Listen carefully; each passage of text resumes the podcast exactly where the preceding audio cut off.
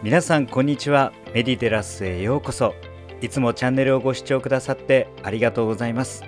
今日はそんな皆様に嬉しいお知らせです。この度なんとメディテラスブログサイトをオープンしました。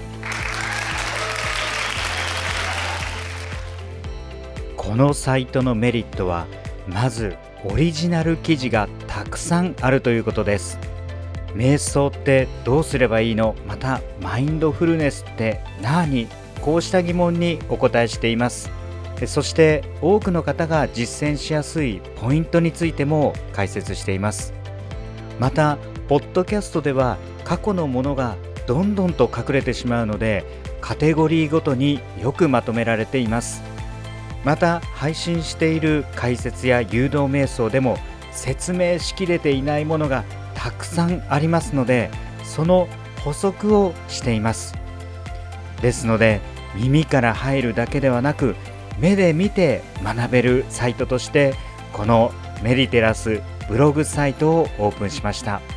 皆さんの人生の質がより向上する役立つ知恵が満載ですのでぜひ訪ねてみてください。